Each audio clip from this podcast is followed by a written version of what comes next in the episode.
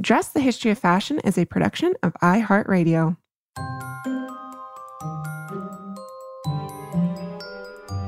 With over 7 billion people in the world, we all have one thing in common. Every day, we all get dressed. Welcome to Dressed, the History of Fashion, a podcast where we explore the who, what, when of why we wear. We are fashion historians and your hosts, April Callahan and Cassidy Zachary. So, I want to start today's fashion history mystery with a bit of slightly humorous trivia April provided via my husband. And, Hello, um, Sean. this is the question Who is the only member of ZZ Top without a beard? Oh, I have I have no idea. Unfortunately, that that genre of music, while I do appreciate it, isn't exactly my jam. Does that make any sense? so I don't know, Sean. You've stumped me. You win. I owe you a beer. The only member in ZZ Top without a beard is the drummer, and his name, April, is Frank Beard. That's amazing. Yeah, I was totally I totally had this all ready to ask Christopher and then completely forgot. So you had to um had to have my little bit of humorous trivia today. Uh but it's it's a little ironic, I think. But so today's fashion history mystery comes to us from listener William Harris. Hi, William. He wrote to us and said, Howdy, April and Cassidy. I love the podcast and it's a highlight of my week. I look forward to every episode. And I was so excited that there's now two episodes a week. As I was listening to today's episode, I wondered if a future episode could talk about the history of body hair standards, especially men's facial hair. I know there's been trends of different styles of facial hair versus being clean shaven throughout history, but is this something that could be its own episode? Oh my gosh. So I love this question. Thank you so much for writing to us, William. And to answer this, actually, for the very first time, we're going to have a guest on our fashion history mystery mini Um, we're going to talk to Dr. Christopher Oldstone Moore. Christopher is a senior lecturer in history at the Wright State University in Dayton, Ohio, where he teaches and writes about modern European cultural and gender history. But April, he is also the foremost expert on the history of beards and men's shaving practices. His book of Beards and Men, The Revealing History of Facial Hair, was published in 2017. And what he has to say might just surprise you. Christopher, welcome to the show. Christopher, welcome to the show today. It is such a pleasure to have you here with us. Well, thank you for having me. So, Kenny, I have to know why a book about the beard? Well, it, it, I'm a lecturer at at the university here in Ohio, and I was looking for ways to introduce some social history aspects into my class uh, on ancient and medieval Europe. And so I looked into beards and shaving, trying to find out about that, and found out that there's little to nothing about it. It had been completely neglected by scholarship. And I thought, well, why not me? Perfect. And so, what is it about the beard that was so fascinating or proved to be so fascinating to you throughout your research? Well, one of the things, of course, as I just mentioned, is that it nobody's looked into it. So every time I'm looking at it, it I'm, I'm I'm like the first, you know, right, uh, to do this, and that's very exciting and, and and very unpredictable. So every time I would go into a new era of time or place, um, I wouldn't know what to expect, and I would find a remarkable amount of material that I had no idea. In fact, no one had any idea was there, and and so that was the real joy of it. I really like that you write that the idea that facial hair is a matter of personal choice remains popular despite abundant evidence to the contrary. So, we're going to get into that in a little bit. But you write in your book that Alexander the Great set the standard for the quote unquote clean shaven man as the marker of masculinity. And that's especially interesting because the shaved face in many ways today remains this established norm for um, manliness. So, mm. how how did Alexander the Great set that standard? Well, by conquering the world. is a short answer to your question. Uh, the world as it was known in those days. I mean, um, Alexander the Great, you know, in a sense, reshaped all of Western history by expanding Greek culture um, in the entire, you know, uh, Middle Eastern area and establishing kind of a, a, a this norm of civilization that lasted for uh, some 400 years. um, called the Hellenistic Age. And because he looked different from the, the older Greek style of beards, uh, and instead he shaved himself and looked uh, eternally young and purpose and died young. And his face was on coins and statues and paintings, and his image was everywhere as the the standard of power and honor and authority. And so uh, Greek men adopted that standard and held that standard true for, as I say, about four centuries. And then the Romans picked it up. I, am including the Romans in that four centuries. Uh, and then when the Romans rose to be the masters of the world, they looked like uh, the Hellenistic Greeks, the, the clean shaven look. And when you, this is kind of where I got started. I, I was thinking to myself, why does why does Julius Caesar shave? Why does Augustus look so clean and young sh- and clean shaven? And um, that's that's the answer. And do you have an idea of why Alexander the Great decided to shave when prior to him the standard was a bearded face as the symbol of masculinity and power? Yeah, the answer to that is that he he thought very highly of himself. And in fact, he he really uh, believed himself to be a god, uh, look quite literally, uh, especially in his perhaps as he won battle after battle. It seemed to confirm that fact. By that I mean he thought of himself as Achilles or as Heracles, so technically, I guess demigod, um, and both of those you know heroes were portrayed in late classical art as beardless um, and youthful and the reason for that is that is the convention of sh- representing that to indicate their divinity, that they cannot age, they do not age. Right. And so the beardless man after Alexander the Great had really and continues to be the standard for masculinity for centuries, and with the exception, you write, of four beard movements. So, can you briefly talk about each of these movements and why the beard made a comeback in each of those periods? Okay, well, each of those beard movements really represents a sort of an ideological shift in civilization that involved the reconstruction of the concepts of power and authority, and consequently masculine norms. And when what you see then is that gets represented in a change in attitude uh, towards beards. And the first of the movements is in the second century and it's a reaction against that Alexandrian style. Uh, it's really triggered by Emperor Hadrian, uh, of the Roman Emperor Hadrian, um, who was a real devotee of Stoic philosophy. Now, that's Greek derived philo- philosophic school, which believed that what you needed to do was to follow the rules of nature, and that men should therefore wear beards because that's what nature gave them. And Hadrian actually really believed that. And more, more than that, um, he believed that by adopting the beard, he was setting a different standard for what an emperor should be. An emperor should be an educated, thoughtful, philosophical man who ruled by virtue of his um, his virtue, by virtue of his virtue. and um, that was, in that sense, that the ideological change there. And then that style became adopted widely uh, as he as he said it. But um, shaving returns uh, later, not too much later, as a restoration of the old uh, Alexandrian style. And then, but then in the feudal age, the new feudal nobility started to adopt beards as a sort of symbol of their uh, military greatness.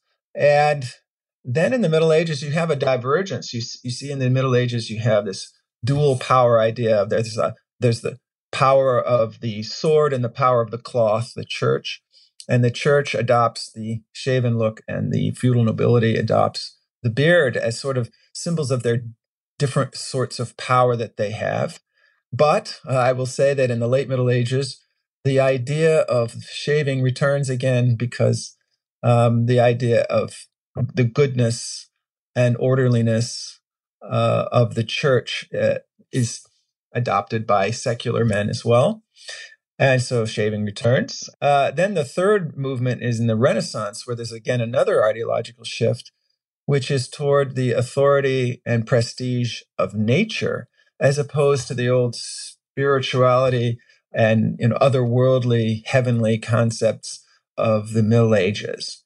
And then um, that that goes for a little while, about a little more than a century, and then shaving returns again. And then in the 19th century, you have your fourth uh, beard movement. And I'll say that the shift here is towards what you might call a democratic masculinity. In the revolutionary age of the uh, late 18th and 19th centuries, you have the idea that all men, and I say men, uh, are empowered with political and individual rights. And that gets represented eventually in embracing masculine nature. Um, it's delayed. You say, well, what didn't happen in the early 19th century? It gets delayed because, in a sense, in the early 19th century, beards were associated with the the assertion of too much empowerment, right? The radicals, the leftists, the revolutionaries. You, if you watch Les Miserables, you know, you see those young, bearded revolutionaries, and that's what scared a lot of the more uh, moderate and right wing guys because, and, and so they didn't dare grow a beard because it would make them look like radicals. And so they, um, it wasn't until radicalism was over uh, that uh, that that beards became general. Um, then in the 19th century, and then the 20th century shut that down. and uh, we are uh, have been in a long shaven era. And I think that's really interesting too, because you write a lot about how, you know, society has really set these standards and it's not just societal standards, but places like the military. You can't, you can't cut your, you have to cut your hair, you can't have beards, etc. And so we, it's really interesting that we align women with these being beholden to all these societal standards of beauty, and yet men are too. And I really never thought of it until reading your book.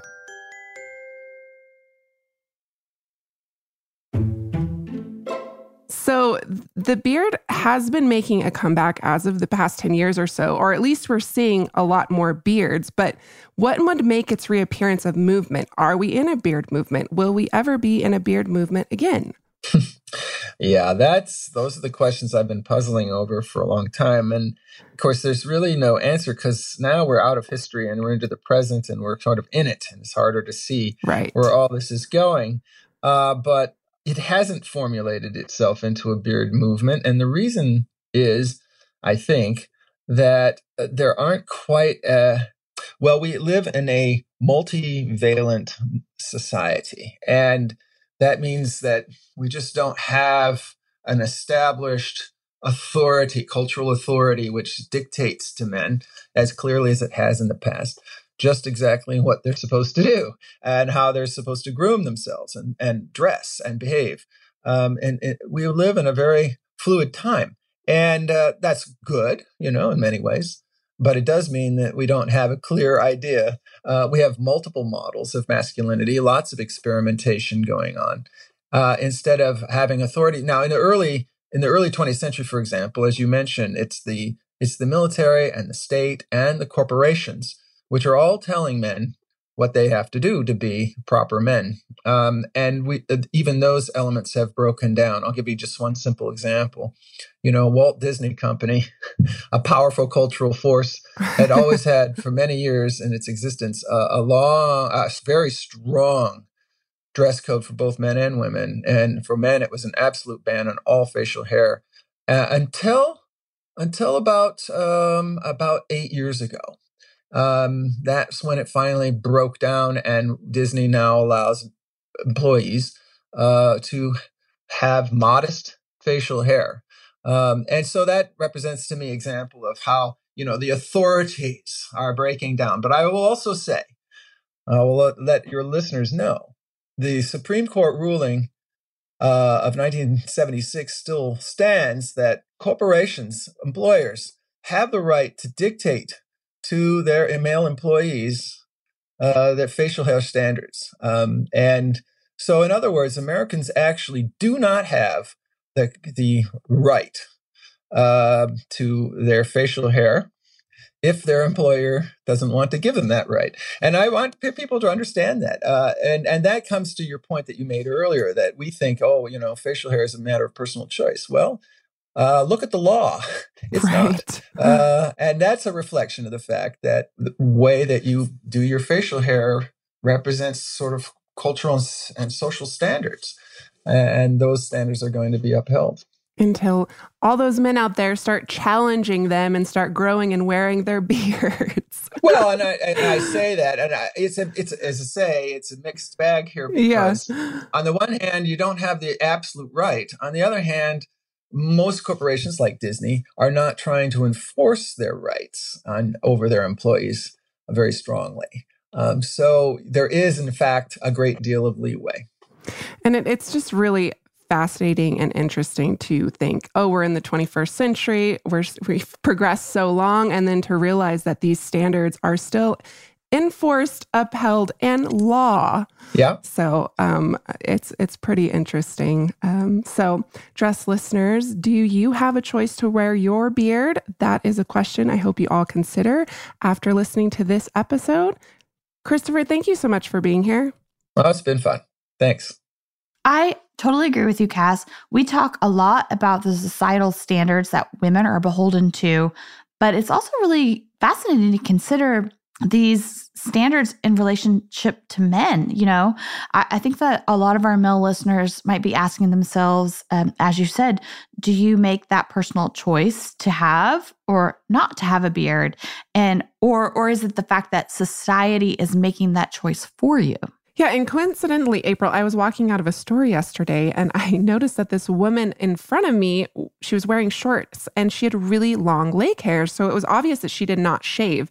And it made me realize that I had not really considered this while writing this episode that these same virtuous ideals of the quote unquote clean shaven male also apply to women. So I'm so used to shaving, and I, I do only shave once a week, mind you.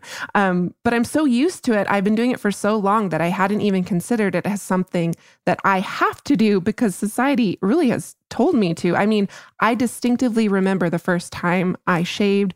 I did not ask my mother. I was supposed to ask my mother. I just took her razor and did it. And I it really felt like this rite of passage. Um, I really felt like I was growing up by doing that. Yeah, I, I, mean, I remember that too. And also, um, I remember the first time that I actually plucked my eyebrows because I, I would be full on Frida Kahlo if I didn't pluck or wax my eyebrows. And so um, I think that actually in the past, somebody has asked us to do a history of women um, using depilatory practices. So maybe we will get into that in a future fashion history mystery episode. Um, uh, but before we sign off, Cass, I would just like to encourage all of our listeners who happen to be on Instagram and you want to like put some fun in your day. There's this Instagram account called at the gay beards. And it's these two best friends who live in Portland, Oregon, and they have ginormous beards and they use them almost like as an art project. Awesome. So let's say it might be Easter. So then all of a sudden they glue all these like Easter eggs to their beards, or maybe it's Christmas. It, you get where I'm going with this, but oh yeah. I, it, it's it's one of my favorite things of the day to wake up and see what they're doing. So check that out. Absolutely. And any other fashion history news, April, that we want to discuss before we get out of here? Well, you and I have not talked about this, but um, it goes without saying that we're both obsessed with Game of Thrones. Truth. and uh, if you want to, like, speaking of Instagram and tying it in, uh, the museum at FIT um, this whole past week has done their Instagram feed of comparing the costumes that were in Game of Thrones to actual fashion history. And it has been the most amazing like yeah. happy space for me all week. It really has. It's really cool. So they've been like putting pieces of their collection up against, you know, some of our favorite costumes from game and characters from Game of Thrones. I think they suggested something that Drogo the dragon would wear. So that was my all-time favorite. uh, yeah, I mean, we will uh, we don't need to go into how disappointed we were or I was about the ending. That's no, okay. we we're, we're we're we're in this together, girl. we'll we'll keep that conversation to the outskirts of this uh, podcast. But I would, in case you haven't seen it already, yeah. But with the end of this show, I just we would be so remiss to not talk about the incredibly uh, beautiful, exquisite costumes that were created by the most skilled and talented of artisans and makers, led by the costume designer Michelle Clapton. I mean, the the amount of artistry featured in in these costumes over the past eight seasons are just incredible. Yeah, uh, basically, like everything that Khaleesi wore in Dorne, I was like, how is this not in my closet? I know. So beautiful. Yeah, the incredible. And I did a little bit on uh, my art address Instagram about the embroidery. There's a couple great articles out there that talk about the embroidery that was done by Michelle Carragher. And it's just because you don't, we watch TV, it's not on the big screen. A lot of those details were lost. Um, but for instance, Sansa Stark's wedding gown in season 3 mm-hmm. there is this like incredible like intricate and symbolic store embroidered story that Michelle put on her dress. Um, you know, Michelle Clapton, who's the designer, talks about how the costumes are always telling stories. And this started yeah. with a reference to the Tully fish and then the Stark direwolf. And then it it like wraps around her body and ends with the Lannister lion at the base of her neck. So there's all these details that we don't really see that are there and have always been there since the beginning. Yeah, and I really love how like we've seen this like pretty massive shift in how costume design um, is being approached for film and TV recently, like in terms of like authenticity or even like even in this arc where like obviously this is a fictional story, right? It's a fictional past perhaps, but but like the level of craftsmanship and and detail and thinking it out that's going in. This is something that didn't happen in the past necessarily. Um, I mean, I think it always has been there, but it just depends, you know, on like your budget, the time that you have. I mean, Game ah. of Thrones has just this incredible amount of money, I think, um, that was put into it thanks to HBO. And so, I mean, Michelle Clapton talks about how the armor and costume are 99% made in house. And then she has leather workers, dyers, metal workers, cutters, printers, embroiderers, dress fitters, everything you can possibly imagine working for her. Yeah, it's incredible. And let's keep it up because it's amazing. Yes, I can't wait to see what she goes on to next um, and what uh, wonderful things are out there. And, you know, actually, April, while we're talking about it, can we briefly mention Gentleman Jack? Because now that Game of Thrones is over, that is what I'm watching. I'm not even minorly obsessed. I'm massively I am obsessed. obsessed. Yes, it's so good. And that like the eight late 1820s, early 1830s are probably like my least favorite period too. of fashion history. It's me so too. weird. It's very strange. It's so artificial. It's so staged. It's so. And we're talking about dress listeners, those giant gigot sleeves with skinny little waists and, and full skirts. I mean, it's an incredible period for like the artifice of dress, I guess. And, um, and for me, it's the hair. Oh, it's insane. It's the hair that gets me every single time. Like, yeah because we actually have fashion magazines from this time period in, in our collection at FIT, like I'll, I'll just be flipping through them and, and, and it's these very strange, bizarre hairstyles that involve a lot of loops and curls and your hair being like piled up on top of your head. And like sometimes the fashion magazines even say, oh, if your hair isn't tall enough, like put a bracelet, put one of your bracelets under it to hold it up. That's like legit advice from the fashion yeah, magazine. Yeah, but the I mean the I am really really enjoying this show. It's about Anne Lister, who um, was a real life uh, woman. She was kind of an aristocrat, um, a woman of very well off. Um, she's a lesbian and not really a closeted lesbian, I think, because I mean for social society rules, etc. She would never have said she was, but she really lived openly as a um, as a gay woman during this period, and it's really about her love affair courting um, someone who ultimately would be her life partner, a fellow aristocrat. Yeah, and it's it's this beautiful love story, and she kept a like um, an incredibly detailed diary. So this show is based on her diary. The costume designs are by Tom Pye. Fantastic job all around, everyone. It's yeah, very the whole, entertaining. The whole thing is like perfect. Nailed yeah. it. They nailed it. Yes. Thank you, Tom, for restoring my love or giving me a love and appreciation of 1830s costume that I did not have before. and I think that does it for us this week, dress listeners. May you consider the question of do you shave or do you not shave next time you get dressed? And please tune into our full length episode this coming Tuesday. And please, please write to us if you'd like to submit a question for a future ha- fashion history mystery. You can email us at dressed at iheartmedia.com or, of course, direct message us on Instagram at dressed underscore podcast. As always, a special thank you to our producers, Casey Pegram, Holly Fry, and everyone else at iHeartRadio that makes the show possible each and every week. We will catch you on Tuesday. Bye. Dress, the History of Fashion is a production of iHeartRadio. For more podcasts from iHeartRadio, visit the iHeartRadio app, Apple Podcasts, or wherever else you listen to your favorite shows.